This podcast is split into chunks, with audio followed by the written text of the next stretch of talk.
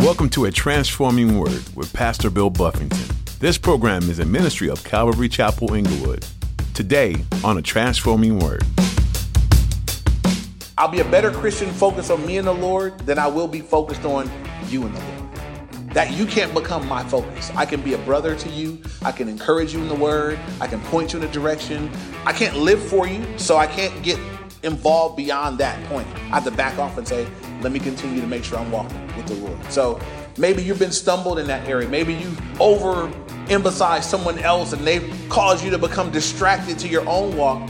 Today for you should be a day where you put the focus back on you. You know, I'm gonna focus on my walk with the Lord. Is your focus on someone else's relationship with God getting in the way of your salvation? In today's edition of A Transforming Word, Pastor Bill talks about how our focus needs to be on our own walk with the Lord. It is so easy to get caught up in making sure someone else is doing well with the Lord that we lose sight of our own. We cannot effectively share Christ if our connection with Him is on the back burner. As we go out and share the gospel, our emphasis needs to be on our relationship with Him. Now, here's Pastor Bill in the book of Romans, chapter 14, for today's edition of A Transforming Word. We just see throughout the New Testament that, man, every time I see the church gathering and it tells me the day, it's on the, the Lord's day, first day of the week, first day of the week. So that was when they were having their church gathering. But we know that from Acts 2, they were gathering in addition to Sunday. So they were going from house to house, having fellowship. They were at this sister's house for prayer. They were at Peter's mom's house for something else. So it wasn't just a Sunday thing. So for New Testament believers, we're kind of liberated, right? There is, is there a one day that's holier than another day? I hope y'all don't get extra holy for Sunday and then Monday show up to work and it's the Holy Spirit done left you. You know, I, I, hope that I hope this isn't your best. I hope you don't show up here and Sunday, no cussing at the kids, no, you know, no disrespecting at the Sunday. It's the Lord's day. I hope that you don't have that mindset. And then come Monday, you wake up at midnight and you acting a fool again. You know, every day is the same, right? I belong to the Lord all day, every day. Jesus is Lord all day, every day. And we can worship him all day, every day. But back here, it was an issue. You had people coming saying, No, you guys are not doing on Saturday. Saturday's the Lord's day. You guys are working and doing stuff on Saturday. I don't do, you know, should we feel guilty if maybe you have a job that requires you to work on Sunday? Are you sinning? Are you sinning? no? Go to a Sunday night service. Go to church Monday somewhere. Right? We're not bound in that way. Right? We're liberated to worship when we want, how we want. So we're not bound up like that. It's not like someone, my, my job saying I got to work on Sundays. Oh, no, brother. Brother, you need to leave that job. Brother, that's a, people do that to one another. And they, they really stumble them up. And people like, wow, that my job, maybe it's not from the Lord. Then, then they be at unemployment and they, they, they, be broke. I'm like, you should have kept that job. Went on to work, took you behind the work Sunday and found you another day to go to church. But anyway, we don't want to be bound up like that. That's legalism, right? That's, that's so not what Jesus wanted. And even as you read through the Gospels, when you find the legalistic people, they were always in God's way. They were always getting in. Jesus would do something amazing. It was a guy with a withered hand. His hand was deformed. And Jesus said, Hey, stretch forth your hand. And the guy stretched and was healed. It was fixed. Perfect. And you know what the religious people said? The legalistic people said? It's a Sabbath day. You, you can't. You worked on the Sabbath. You, you, they couldn't even appreciate the miracle because he did it on the Sabbath. I, you know, I, if I was Jesus, I said there was a time, a time, and place to slap some people. That just seemed like one of them places. That they can't even appreciate a, a miraculous move of God because the day He did it on. And so we don't want to be those people, right? We don't want to be like that where we miss out. I got a friend of mine, pastors a church. There's a place that was an adult bookstore. So this is a place where people had for years gone in there to ruin their lives and ruin their families and you know watch pornography and whatever else they sold in there. That place got shut down, and they said, you know, we're going to take this place and do. There's an outreach they do every year called a glimpse of hell, and they were they rented them out the facility. They turned it into a glimpse, like people are getting a glimpse of with all the things the Bible says about hell. They get a glimpse of it, and at the very end, the gospel is presented to people. So, and every year they do this, and hundreds of people get saved through it. Because kids come out because they're like, it's, it's Halloween night. I want to go to a scare. I want to go get scared. And they're like, come get the hell scared out of you. And they, they invite them. That's the invite. Come to the glimpse of hell. And they go, and, and you're watching the videos afterwards of kids like standing outside crying, like they're broken and they're saved. And I'm thinking, like, I'm, I'm so pumped that he took this place that was used for sin. Now the church is in there building and putting it together. And you know what the religious people did? All over Facebook.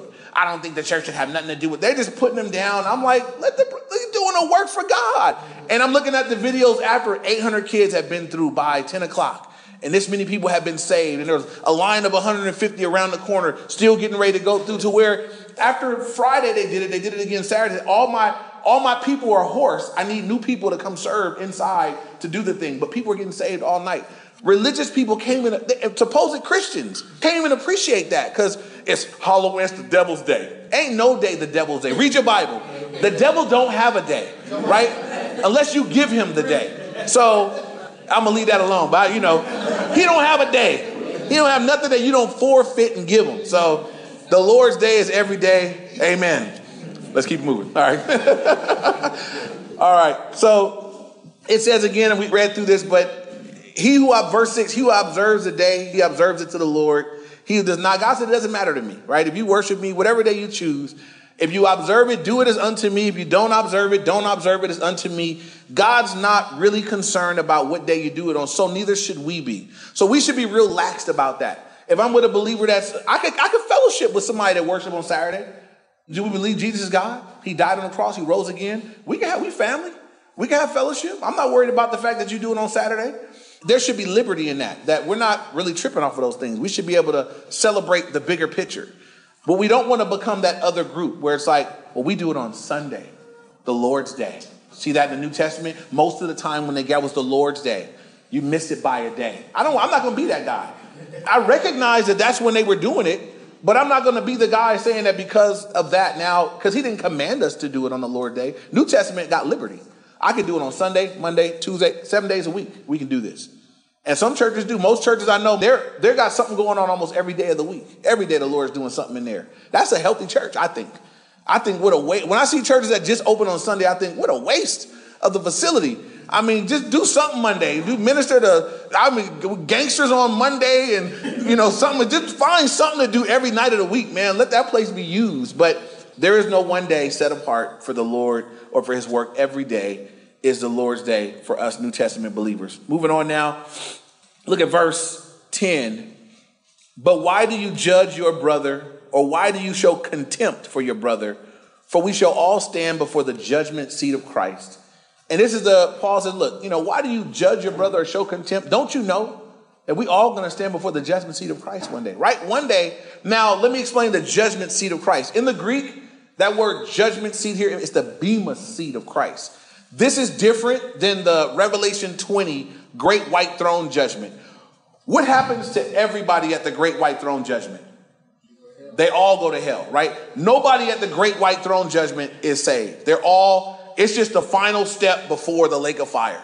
They all are standing before God. Their names are not in the book of life. The deeds that they have done against God are spoken against them. Like in a court hearing, you're guilty and they're thrown into the lake of fire forever and ever and ever. It's a wrap. So for the Christian, for the believer, we're not going to see the great white throne judgment. Amen? Amen? And I'm glad about it. Read it in Revelations when you don't want to be there. But we get to go to the, the Bema seat judgment, what he's talking about here. This judgment is more like what you would see at the Olympics when after the athletes have done whatever it is, they go to the judgment seat and they're figuring out are you getting first place, second place, third place? What reward are you receiving for what you've done? That's what the Bema Seat judgment is for believers, where we're going to stand before God and give an account for our lives and what we've done with our gifts, our time, our talents, our stewardship. And some things that we've done are rewardable, where God will say, There's eternal reward for that that you did right there. Some things that we did with our motives were wrong, because y'all know you could do the right thing for the wrong reason. Everybody know that? Okay. So God says, So everybody else may think you great. He's such a man of God. And God's like, Nah, I saw the motive. Motive was nasty. And anybody here that's ever done the right thing for the wrong reason? God said, I saw it. Everybody thought you did the right thing, but I saw that stinky heart. And those things are wood, hay, and stubble. They just burn up. No reward for that. But the things that you did out of a right motive with a right heart before the Lord, those things are rewardable. And the rewards are eternal, which is significant. Where Jesus taught his disciples, hey, don't store up treasure on earth where moth and dust corrupt, where thieves break in and steal, but rather store up treasure in heaven where it never's going to be taken away. So if we live this life on earth, which is temporary, with our eyes and our minds and our hearts on heaven, We can send ahead. We can be every day you have the opportunity to store treasure in heaven through sacrificial service, through an obedient life, through just doing things the way that God would have you to do them, where it won't be taken away, where it'll be there for all eternity. And I believe God wants that to be a motivation for us. You know, that He's He's the one that said that. You know, store, He said, store up your treasure in heaven, where it's going to be forever, where you can have it for all eternity. And so some people get mixed up and they start storing all their treasure down here on earth, but you can't take none of that with you. So if you're down here on earth like a chipmunk storing up treasure down here, when you die, they're gonna fight over it. You know, it's gonna burn. It's, it's ultimately this is all gonna burn. It's gonna be left behind. You want to be storing it up ahead. You want to spend the best of your life, your resources, your energy, your effort, focused on eternity, where you're gonna spend eternity. And so here he says, "Don't you know? You busy judging everybody around you. Don't you know you're gonna stand before the judgment seat of Christ? Bill, I'm gonna be before the judgment. One, I, I got to worry about me. How am I doing, Lord? I got to get that between me and the Lord. My focus can't be everybody else in terms of my walk with the Lord. God says, look, he said, the question was, why do you judge or show contempt? Why are you so, you know, bothered with what he's doing? Don't you know you're going to stand before the judgment seat of Christ? And so be mindful. If you're a believer, find that you get way too bothered and upset about somebody else and what they're not doing right and lose sight of yourself and how you're living that's not right. Know that that's one of the tactics of the enemy to get you to miss out on what God would have. And it's very easy to do. Husbands and wives do it. You know, we could do it with our kids, and we could do it with people around us in the church.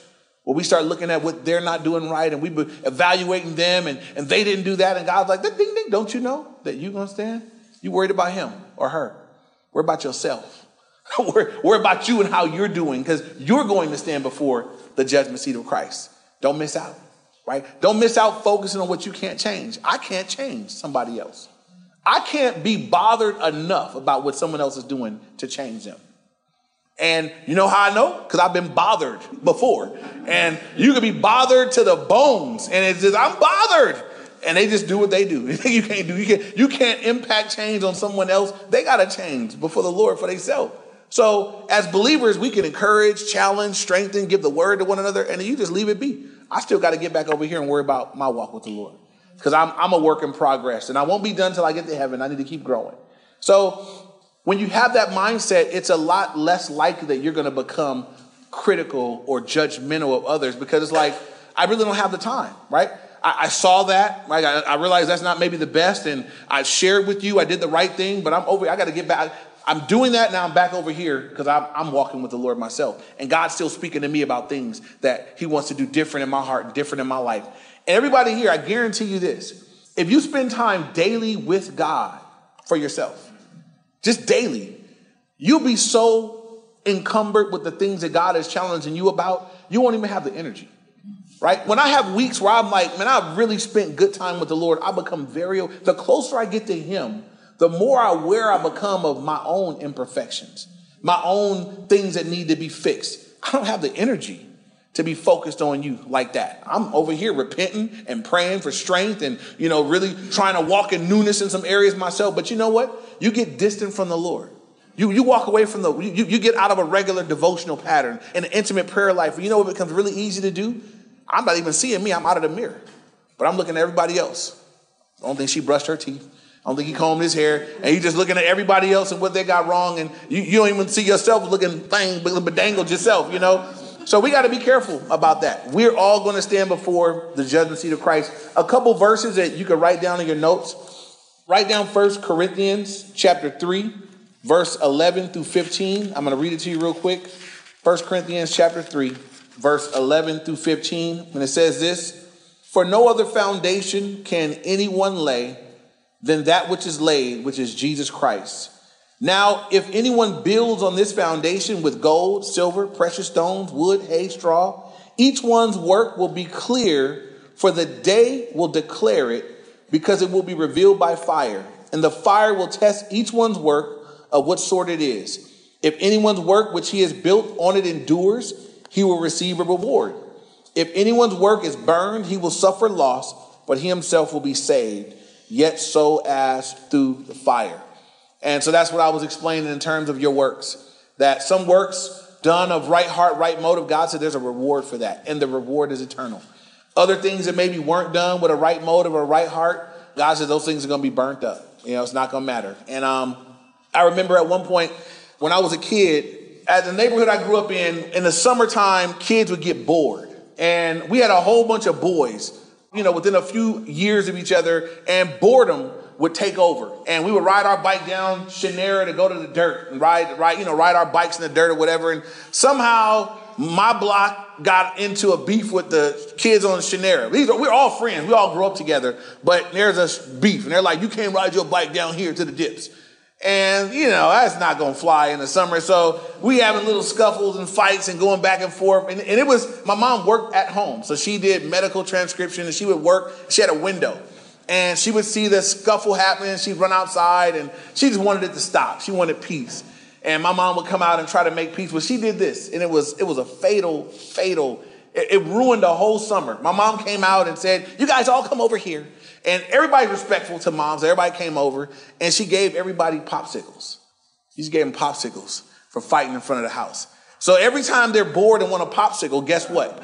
It became like clockwork. I'm like, I told my mom, stop doing that. Like, you're just making it worse. Don't do that. It's, she never figured it out. She just made, she just made that summer was bad. You know, it was all kind of unnecessary fights. People bored. You do it. You do it this time. You know, trying to get a popsicle. And um, she meant well. You know, she was trying to make for peace. But understand that at that point, even there were times where she would come out and say, Now you say sorry, and you say sorry, and I didn't mean sorry.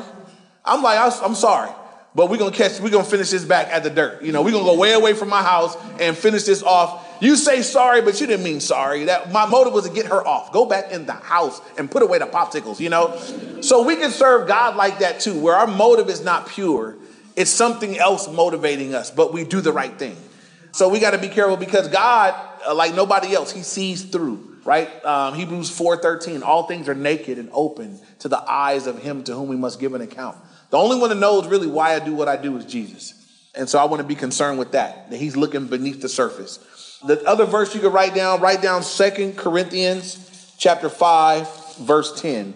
And I'll read that to you real quick. It says, For we must all appear before the judgment seat of Christ that each one may receive the things done in the body according to what he has done, whether good or bad.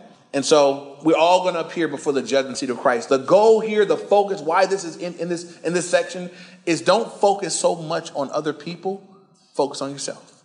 We would all be better if we did that. I'll be a better Christian when I'm focused on me and Jesus. I'll be a better Christian focused on me and the Lord than I will be focused on you and the Lord. That you can't become my focus. I can be a brother to you. I can encourage you in the word. I can point you in a direction.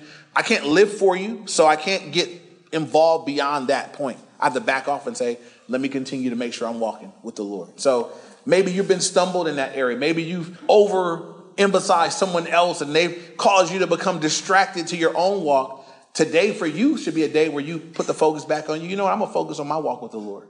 I'm going to pray for them. But I'm going to focus on my walk with the Lord because I'm going to stand before the Lord one day. And understand that people you worried about won't be there. It's going to be you and the Lord.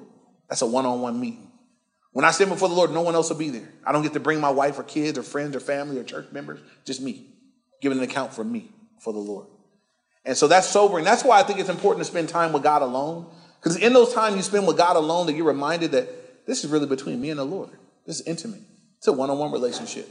I may fellowship with some other people and we may enjoy him together, but primarily, this is me and the Lord. We got I'm, I'm in a one-on-one relationship with the living God. And we don't want to lose sight of that. Look at verse 11 now. It says, For it is written, As I live, says the Lord, every knee shall bow to me, and every tongue shall confess to God. This is a quotation from Isaiah 45, 23. And it's a reminder. The Lord said, As I live, everybody's going to bow to me. Everybody's going to be subject to me, bow to me at some point. Everyone's going to bow to me and every tongue is going to confess to God. Similar to what we see in Philippians. Every knee is going to bow and every tongue is going to confess that Jesus Christ is Lord to the glory of God the Father. And so even when I look at this and I'm looking at the fact that every knee is going to bow, nobody, right? Everybody's going to humble them. What it does, it puts every believer in this humble position before God. So this is why I believe this is here. Why is he reminding me that one day we're all going to be humbled on our knees before the Lord? So that we would be humble before the Lord now, right? That I would humble myself before the Lord now. When I think of, even as we're going to celebrate communion, when I think of the cross, and everybody here is a sinner, and everybody here needed what Jesus did on the cross, who gets to come to the cross in pride? Nobody. We all come humbly to the cross. We all come sorry. We all come broken. We all come knowing that we have guilt. We all come knowing that He did for me what I could never do for myself. Everybody shows up at the cross humbled. And so we want to keep that. That's why God tells us to do this regularly. Have communion. Remember how you got to come before me. Remember what I did for you, that I'm the big deal, right? You're the needy one, I'm the provision. It's not the other way around. I haven't somehow become the provision. I'm not a big deal. Jesus is the big deal. And sometimes we start feeling like we're a big deal, but we're not. And so we want to keep that in mind that Jesus is the big deal and to keep us humble. It'll keep us in a right perspective. Uh, it'll keep me in a worshipful attitude. It'll keep me humble in my heart. And from humility, we can minister better to other people in need too. Right? When I'm humbled in my own brokenness, I'm in a better place to minister to somebody else that's struggling. You do it in humility, you do it in gentleness. Moving on, look at verse 12. So then each of us shall give an account of himself to God. Therefore, let us not judge one another anymore, but rather resolve this, not to put a stumbling block or a cause to fall in our brother's way. So here we go. We're getting, we're getting kind of to the resolution of everything. Says, all right, so we've concluded that we're all going to give an account of ourselves to God. It's really a personal thing between us and God. So then, in love for each other, let's make sure that we don't judge one another anymore and that we don't put a stumbling block, right? I don't want to spend my time judging, condemning you, and you know, putting you aside because we don't agree on some non-essential. Notice these are not sin issues. Again, these are non-essential things. And I also want to make sure that I don't put a stumbling block in front of you. What does he mean by that? Well, we talked about two things. We talked about the eating, and so it would be like this: if I have someone that they're the weaker brother, and they just I don't do meat. I just the way they do the cows. Do you see those? They send you the videos and they, they're killing the chickens. And I've had people do this to me. You know, I, Pastor, I don't know. I mean, look at how they treat the animals. They abuse them and they kill them. And they, I, I know. I, I, mean, I, you know, I mean, if I can afford a farm fresh, I get a farm fresh. You know, but they, you know, if they come to my house and they, so I'm because of this, I'm vegetarian. And these people come to my house. They're my brother and sister in Christ, and they come to my house and they feel strongly about these things. It would be wrong for me to be like, hey, come out to the barbecue pit. Let me show you. Let me show you what I got out there on this thing. Boy, I got some some chicken legs, some rib tip, and it would be wrong. It would be unloving at that point. I would stumble him. So if they're coming over, the loving thing to do would be, you know what? Let, us let's, let's get a vegan recipe and like just bless them. Let's make some good old, you know. I mean, you know, oh, you know what do some good old vegan something. You know, I'm gonna get on the internet and find a, a, a good vegan meal. You know that would be more loving than to say, I'm gonna just do me, you know? That would be, that's loving them. That's not, I'm not, I don't wanna stumble you at my house. So y'all came over. We, we, we love Jesus together. So if, if I eat one meal of this, I'll have some ribs when you go home. But we're going to eat this vegan meal together, and I'm not going to put a cause of stumbling in front of you. That's really what we're being called upon to do. Just love each other.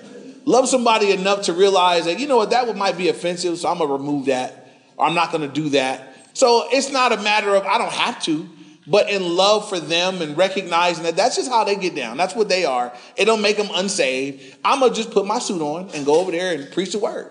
Right? It would be unloving for me to insist upon my own way. I'm gonna go over there and just do what I do. That wouldn't be loving to them. These aren't sin issues, right? These are irrelevant things. Just I could do it or not do it. So that's what God is calling upon us. That um, and if you can get the heart of the chapter, God just saying, would you guys love each other more? Love each other. Care about one like like genuinely, deeply be concerned for the Christians and the people around you.